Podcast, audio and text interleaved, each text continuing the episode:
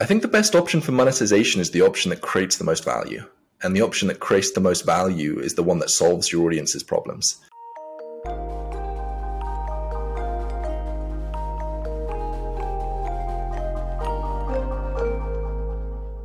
Andrew Kirby is a YouTuber, entrepreneur, and synthesizer. In today's episode of Creators on Air, Andrew shares exactly what synthesizing is and how he achieved financial freedom using the great online game. I define myself as a synthesizer. That's somebody who goes through life, learns everything they can, experiences problems, makes mistakes, but then synthesizes the mistakes and the lessons that I've learned and then shares them publicly on the internet.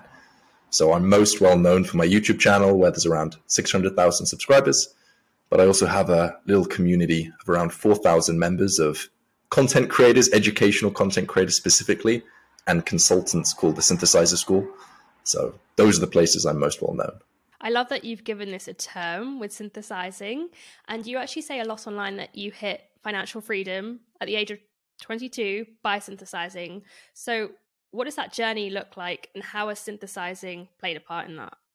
Yeah, the journey was was an interesting one. It all started when I went to university, and on the very first day of uni, I realized that the degree that I was studying, marketing, was absolutely dreadful. I was watching YouTube videos about marketing that was a thousand times better than the degree that I was studying. So I realized on that very first day that the degree that I was studying wasn't what I thought it was going to be. And any job that really valued that degree wasn't the sort of job that I wanted to be in. So I made the commitment to myself that I was going to find another option, but I didn't know where to go. I didn't know who to turn to, but there was a part of me that knew that it was going to be somewhere on the internet. So I started creating content about the thing that I was interested in at the time, which was Stoicism. I had read loads of Stoicism books, and then I would summarize some of my insights into YouTube videos. That was the very start of the journey. There's been ups and downs along the way. I went from Stoicism to personal development to productivity, and now more to business and content creation. And yeah, it's been a it's been a roller coaster. And how have you personally changed since making that switch from being a consumer to an active creator? Yeah, that's a, it's a really interesting question. And one of the lessons that Stoicism taught me is that there are some things in life you can control, and there are other things that you can't control.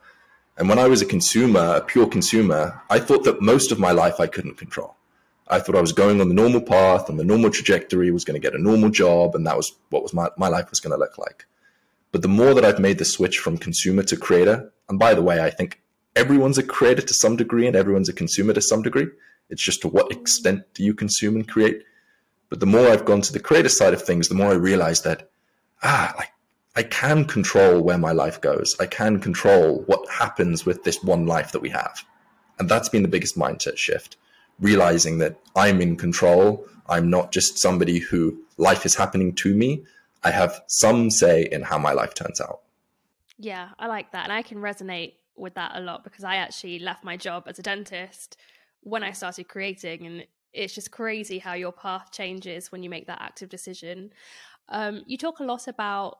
Sorry to interrupt. My girlfriend's a nurse. and Well, she was a nurse and she quit to do more online oh, stuff. No. So it's a similar journey to you. Yeah, I love that. I love like leaving that traditional path behind to do something new online. And you talk a lot about personal monopoly and specific knowledge. What does that mean to you, and how did you find your own personal monopoly? Mm, okay, so I view specific knowledge as the thing, the knowledge that you acquire by following your own interest, your own curiosity. It's not the sort of things that you learn in university or that you can learn from books. It's more your experiences that teach you these lessons. And your personal monopoly is how you convey your specific knowledge to the world. So the idea of personal monopoly is taken from either David Perrell or Jack Butcher, not me. And the idea is that you want to find the thing that only you are known for. The thing in this internet space, which is so vast, you want to find yourself in some tiny, tiny little corner where you become known as the sort of person that does that thing. And this isn't something that you go out and you pursue logically.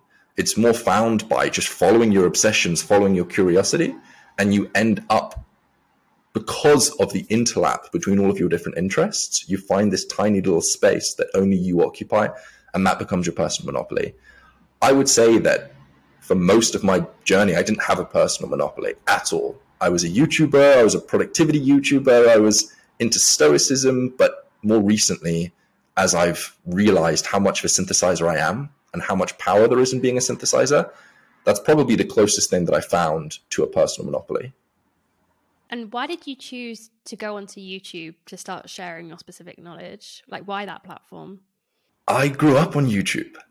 I've been on YouTube since I was thirteen, fourteen years old. It was it was where I spent multiple, multiple hours every day watching. I was a child of, of YouTube, and I think it makes most sense to create where you consume, especially in the beginning. Pick one platform, and it's probably going to be the platform where you consume the most, because in all of these different social platforms, there are these unwritten rules. There's a social etiquette to every single platform, and the social etiquette to every platform is different. So the one that you understand the most will be the one that you are the best at, and the one that you understand the most is the one that you spend the most time on. And what do you think made you grow on YouTube? Mm, good question. Good question. I think that you can draw a Venn diagram like this for success on YouTube. And on one of the circles is content you love to make. Because if you want to be consistent, you have to find content you enjoy making. You have to find content that you're intrinsically motivated to make, the things that you would make just for the sake of making it. And the reason that you have to do that is because often if you upload a video, you're not going to get the sort of results that you want to get. And if you keep doing that and you're only motivated by the views, you're going to go burn out really, really, really quickly.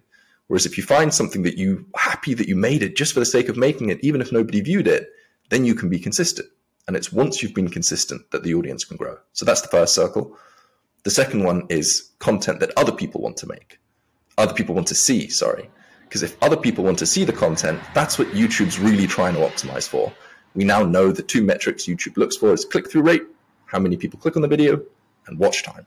Of the people that click, how long do they stay?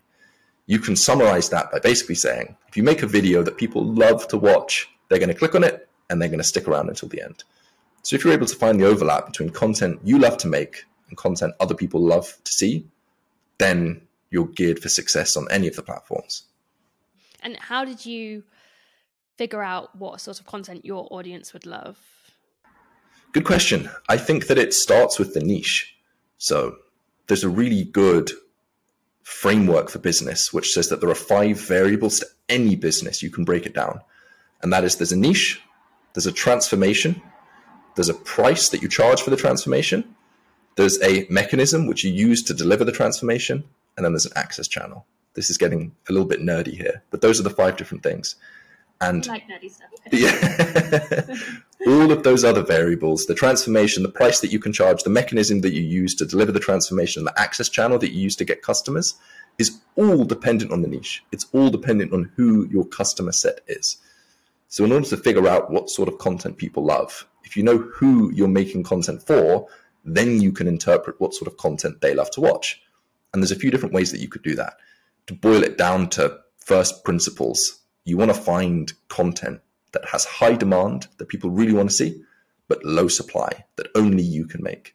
That's the sort of thing that allows any channel to grow. If you look at any success story in this space, they've created content that has high demand and low supply. So you can find the high demand by looking at what's trending. So in the Synthesizer School, this isn't a plug. This is genuinely the best piece of content I have on trending. There's a lesson there, a free lesson on trends, that shows you how you can use tools like Google Trends to figure out what's trending. Because when I say you want to make content people love, the content that people love to watch changes over time. And that's what we call a trend.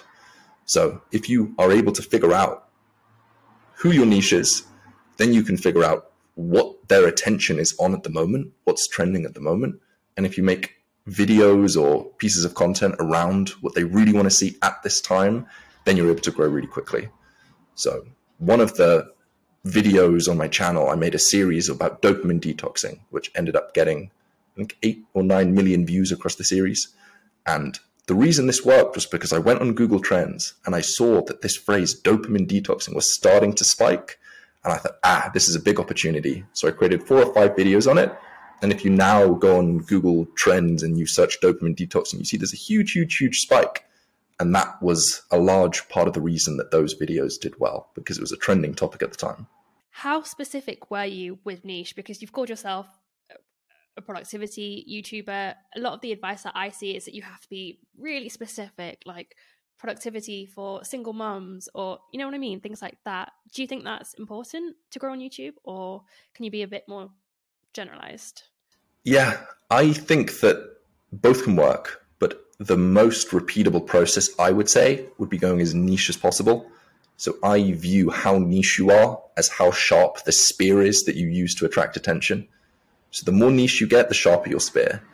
So imagine you're just a random consumer and you watch a video that's generically about productivity. It's kind of interesting. But if you watch a video about productivity for podcast hosts, now all of a sudden you're going to click the video far more likely, and you're going to watch the video for longer, click through rate and then watch time, which is more likely to have that video served to more people similar to you. So there's one person recently who has executed the content creation model perfectly, and that's Jay Alto. Do you know him? Yeah, I do. Yeah, the thumbnail guy. And yeah. I think he's it, it's it's really genius what he did. Everybody else was talking about YouTube, but he narrowed down and said, I'm only going to talk about thumbnails. And because he was the first, or one of the first people to claim that as a niche, his audience grew really quickly. And it's really cool to see how how perfectly he's executed the creator zero to something playbook. Do you have any advice for creators who are doing all the right things, but they're still struggling to see that growth, and they're struggling then to stay consistent? Mm. I would say if you're doing all of the right things, you would be getting results, or mm-hmm. if you keep going and you trust the process, then the results will come. So success will come when you get good enough for the success to come. And the only way you can get good enough for the success to come is to be consistent, but not just to be consistent, because I don't think consistency is everyone, everything. There's some guy on YouTube who's uploaded two million YouTube videos and he doesn't have the biggest audience in the world. I know, it's crazy.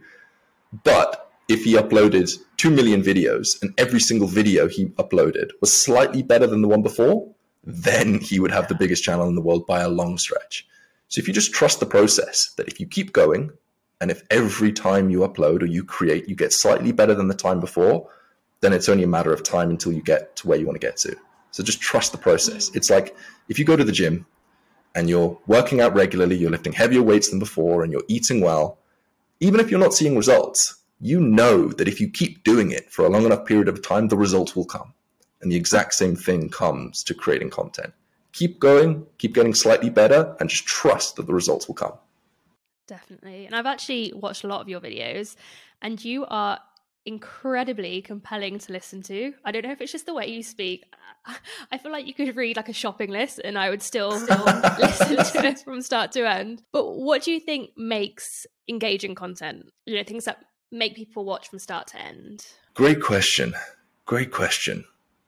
I think probably one of the really valuable skills that if you look back for many, many, many hundred thousands of years, humans have been telling stories. And the better you master the craft of effective storytelling, the better you'll be able to capture attention. And I'm not the best storyteller in the world. I'm too nerdy and analytical to be a great storyteller, but I've got better at it. And if you go back on my YouTube channel and you scroll back to the oldest video, YouTube actually removed sort by oldest recently. It's really frustrating. You're gonna have to scroll back to the oldest video, and you watch the first video uploaded, you will see how unengaging I am. I'm the worst speaker in the world. So again, it's just practice with constant focus on getting slightly better than the time before, and then you'll become more engaging. It's one thing building an audience, but you've actually built financial freedom through what you do. What were the income streams that gave you that financial freedom? Good question. The main one was a cohort-based course that helped people beat procrastination. So I think that a really good little mental model for people to take away is that the way, the place you can add the most value is probably going to be the biggest problem that you've solved in your life. So if you've solved your own problems, chances are there's other people out there that have similar problems to you, but haven't been able to solve them. So if you think, what's the biggest problem that I've solved? And then you share the solution to that, that will add a lot of value and you can monetize that value. So in the beginning, one of the biggest problems that I solved was procrastination. I used to, like I said, spend all day on YouTube, spend all day gaming. And I slowly started to understand how I could get over that problem and create consistently. So I created a cohort-based course that taught some of the lessons that I learned. And that was by far the biggest income stream that brought me to financial freedom. Now I realize that the biggest problem that I've solved is reaching financial freedom and doing that through synthesizing, which is why I'm creating content around that. But to answer your question, it was that singular income stream. A lot of people talk about having five or ten different income streams. And there's that quote that the average millionaire has five or six different income streams. And that's true. But oftentimes the way they became a millionaire wasn't through multiple different income streams. They just now have multiple different income streams in order to preserve their wealth, not to create their wealth. That was a bit of a tangent, but to answer your question, it was that cohort-based course. No, I think it's a good tangent to go down because I think as a creator, there's so many options for monetizing that it is quite overwhelming. So what advice would you give to creators who are trying to figure out how to leverage their audience? Like, I know you went down the course route, but people could go down the community route or, you know, like paid newsletters. There's like so many options. How do creators work out what the best option is for them? I think the best option for monetization is the option that creates the most value. And the option that creates the most value is the one that solves your audience's problems. If you create a massive amount of value, then it's relatively easy to capture a percentage of that value. So things like t-shirts and merch are good and they're okay if you have a huge audience, because the similarity in problems that that huge audience has isn't very similar. So you just have to find something that all of them have, which is t-shirts. But the more niche your audience is, the more you'll find that they have very similar problems to each other. And the better you're able to solve your audience's problems, the more value you create for them. And then the better you're able to monetize it. So for me, whether it's a course, whether it's a community, doesn't matter. What matters most is what is the problem that you're solving. So to go back to that, those five variables I brought up, the niche, the transformation, the price, the mechanism, and the access channel. What we're talking about here is the mechanism. The course or community, again, comes after the transformation. So the first problem you solve for is what's the niche. The second problem you solve for is what's the transformation. What is a problem that I can solve? What's the transformation these guys want to achieve? The third variable you solve for is the price. So what are these guys, what is this niche willing to pay for this transformation? Then the fourth variable is, once you've figured out who's the niche, what's the problem that you're solving, what's the transformation, what's the price you're charging for that transformation, then you can solve the mechanism. Nobody cares about what the mechanism is. People care about achieving a result. So figure out, after you've figured out what the result people want to achieve, what the mechanism best serves that transformation. You've had your cohort-based courses, you've reached financial freedom, but you're still going. Like, tell me about what's happening now. Yes. So I hit that point of financial freedom. I went traveling. I went to Thailand, stayed there for six months. And it was great in the beginning, but eventually it felt stagnant. And the last thing I want to be do is complaining about a very privileged position, which I'm aware of. But I do believe that humans are built to work. I believe that humans are built to improve and to solve problems. And that's a large part of what makes life life.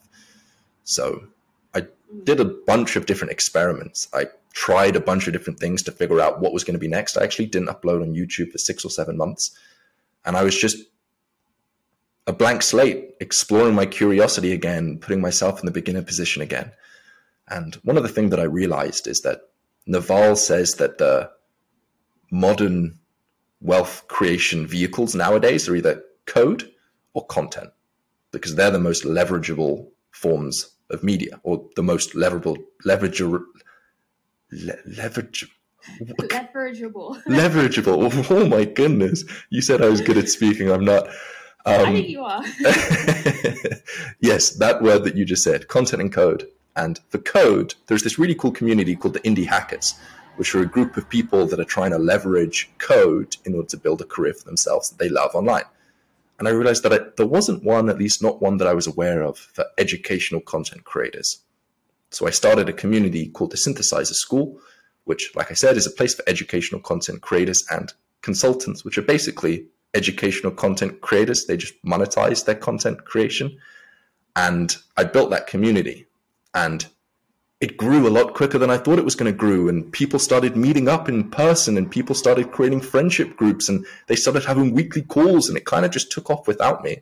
And I now realize that that's the thing that I'm doing that I love the most. That building of a community, of a group of incredible people that are all in the same goal and trying to achieve it through the same mechanism, is such an incredible place for cool things to happen. And that's where I'm putting a lot more of my focus on now. So the Synthesizer School is completely free. Um, it's a free community, and yeah, it's for people that are trying to reach financial freedom through synthesizing and through creating content. I love that you've made it accessible and that you're helping people with what you've achieved. Have you noticed any common threads going through that community of, you know, like what they're struggling with, or the biggest thing that holds them back from doing what you've achieved? Yes. Yeah. First one is just overcoming the barrier from consumer to creator, just uploading something once. And there's always these limiting beliefs that are holding people back. Things like, oh, it's not good enough, or oh, there's too much competition, or whatever the case is. That's the first problem. Second one is to stay consistent. Third problem is to actually grow an audience and to get traction and to have people enjoy the content that you're creating. And then the fourth one is to monetize the audience that you've been creating. And those are the four main problems that, if solved, can take somebody a really long way. Um, I'm going to finish off with a quick fire round. So I'm going to ask you five quick questions and just answer the first thing that comes to mind. So what's your favorite thing about being a creator? It's so much fun. I get to wake up in the morning and there's hundreds of things going on, and I get to pursue my passions, follow my curiosity, explore the world. It's so much fun. And what's one thing that gives you the most inspiration? Mm. Mentors and other content creators that create valuable content and share their lessons and their insights and their passion online. Mm. And who do you say your mentors are?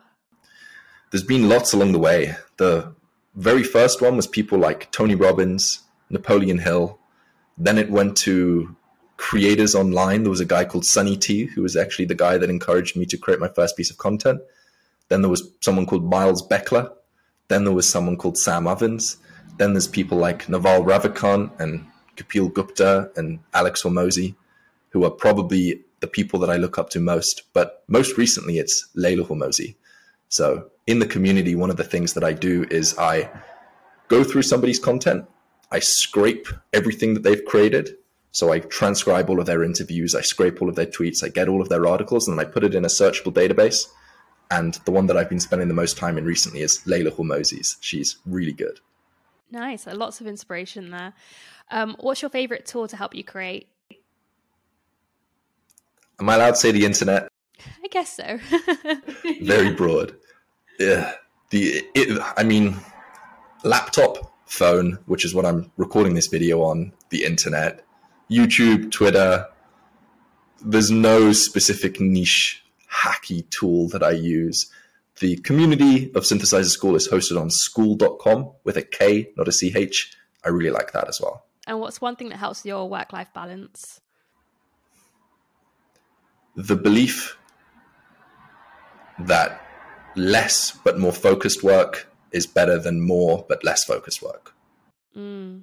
Yeah, I like that. I feel like I could definitely use that advice. And what's one piece of advice that you'd give to creators? Have they started uploading yet? Yes. Keep going and keep getting better. Thank you so much, Andrew, for coming on air. I really appreciate your insights and your encouragement for people to keep synthesizing. Of course, this has been this has been fun. I've enjoyed this podcast. I think Andrew has shared some really important frameworks to help us create and grow online. You can join Andrew's community, Synthesizer School, or find him on YouTube and Twitter. And if you are a creator, check out Passionfruit, where you can handle sponsorships, collaborations, and payments all in one place. Thanks for listening in, and I'll see you soon.